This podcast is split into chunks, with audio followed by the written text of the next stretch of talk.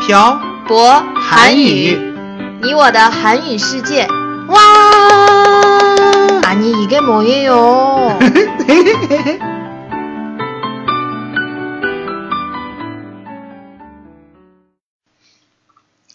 안녕하세요.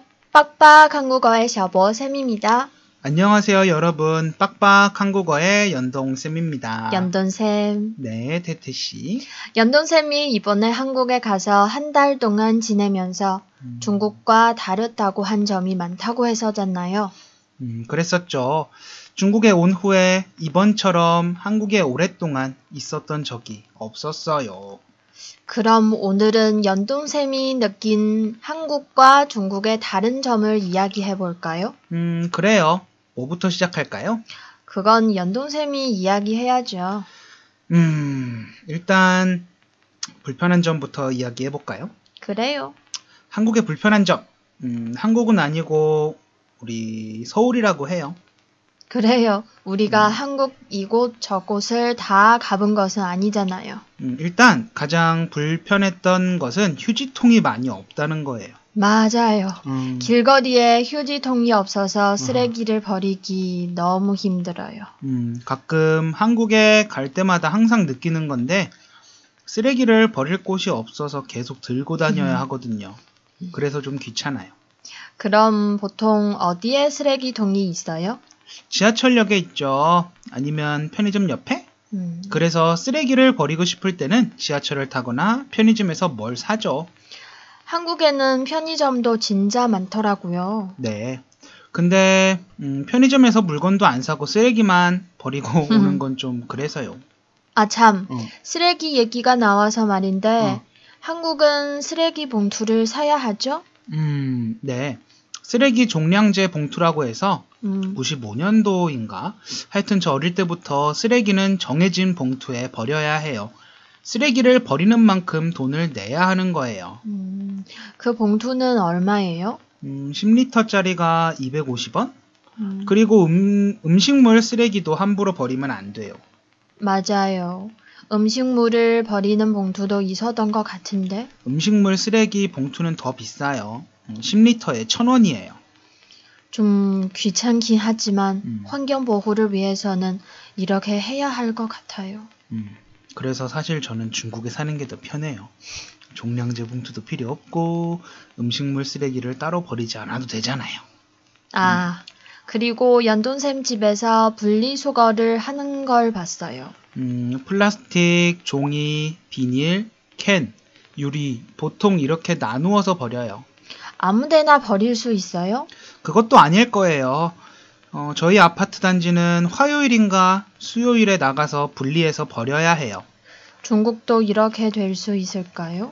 음, 저는 모르죠. 근데 중국은 종이나 플라스틱 등을 버리면 가지고 가는 사람들이 있잖아요. 팔려고요. 음, 맞아요. 음, 지난번에 북경에서 대련에 이사를 오기 전에 짐 정리를 하는데 저희가 필요 없- 없는 물건을 버리자마자 없어져서잖아요. 음, 아마 다 팔려고 하는 거겠죠? 그렇겠죠? 음, 다음으로 다른 점은 차가 사람을 기다린다는 점이에요. 이건 저도 좀 적응이 안 됐어요. 신호등을 건널 때 옆에서 우회전하는 차가 우리를 기다리잖아요. 네. 근데 저희도 차를 기다렸잖아요. 한국 사람들은 아무렇지 않게 그냥 가는데 저희 둘만 차가 먼저 지나가길 기다리고 있었잖아요. 아무리 생각해도 너무 재미있었어요. 차도 우리를 기다리고 음. 우리도 차를 기다리고 사실 이게 맞는 건데 저희가 중국에 오래 살아서 적응이 안 되는 거였던 걸 거예요. 음. 음. 전 한국에 갈 때마다 적응이 안 돼요. 그리고 또 어떤 것이 달랐어요? 그리고 지하철에 서 있는 사람이 많다는 거? 어, 음. 진짜 궁금했어요, 그거. 음. 왜 젊은 사람들은 자리가 있는데도 다 서 있는 거예요? 지하철에 노약자석이 있잖아요. 음, 거기는 젊은 사람들이 절대 앉지 않아요. 음, 음. 그래서 자리가 있는데도 앉지 않고 서 있는 것처럼 보이는 거예요. 그렇구나. 어. 그리고 지하철에 음. 임산부 전용 자리도 있었던 것 같은데? 네, 이건 생긴 지 얼마 안 된 것 같은데 임산부 임산부들이 쉽게 타고 내릴 수 있게 지하철 문 근처에 임산부석을 음, 음. 만들어 놓은 것 같아요. 그런 뜻이 있었군요. 마지막으로 하나만 더 이야기해 볼까요? 그래 해요. 음, 야채와 과일 같은 농산물이 비싸다는 거예요. 맞아요. 너무 비싸요. 외할머니 때 근처에 있는 대형마트에 가서 돼지고기랑 야채를 샀었잖아요. 음, 얼마 산 것 같지도 않은데 몇만 원씩 나오고 음, 중국과 비교해서 너무 비싼 것 같아서 제대로 먹지도 못한 것 같아요. 그래도 한국에서 파는 돼지고기는 좀 맛있는 것 같아요. 확실히 물가는 중국보다 비싼 것 같아요. 음. 무서워서 돈을 못 쓰겠어요. 중국에서 돈을 벌고 한국에서 쓰는 건 음. 좋은 방법이 아닌 것 같아요. 맞아요. 저도 한국에 가서 할 수 있는 일을 찾아봐야겠어요. 한국에서 벌어서 중국에서 쓰기? 그냥 우리 중국에서 벌어서 중국에서 써요. 음. 뭘또 한국까지 가요. 음, 사람의 일이란 건 모르는 거니까요. 저도 음. 한국에서 할 수 있는 일을 찾아봐야죠. 음, 음, 오늘은 오랜만에 한국에 가서 한 달 동안 지내면서 느꼈던 한국과 중국의 다른 점에 대해서 이야기해 보았습니다. 사실 중국과 한국은 다른 두 나라이기 때문에 다른 점이 많은 것은 어찌 보면 당연한 것일 거예요.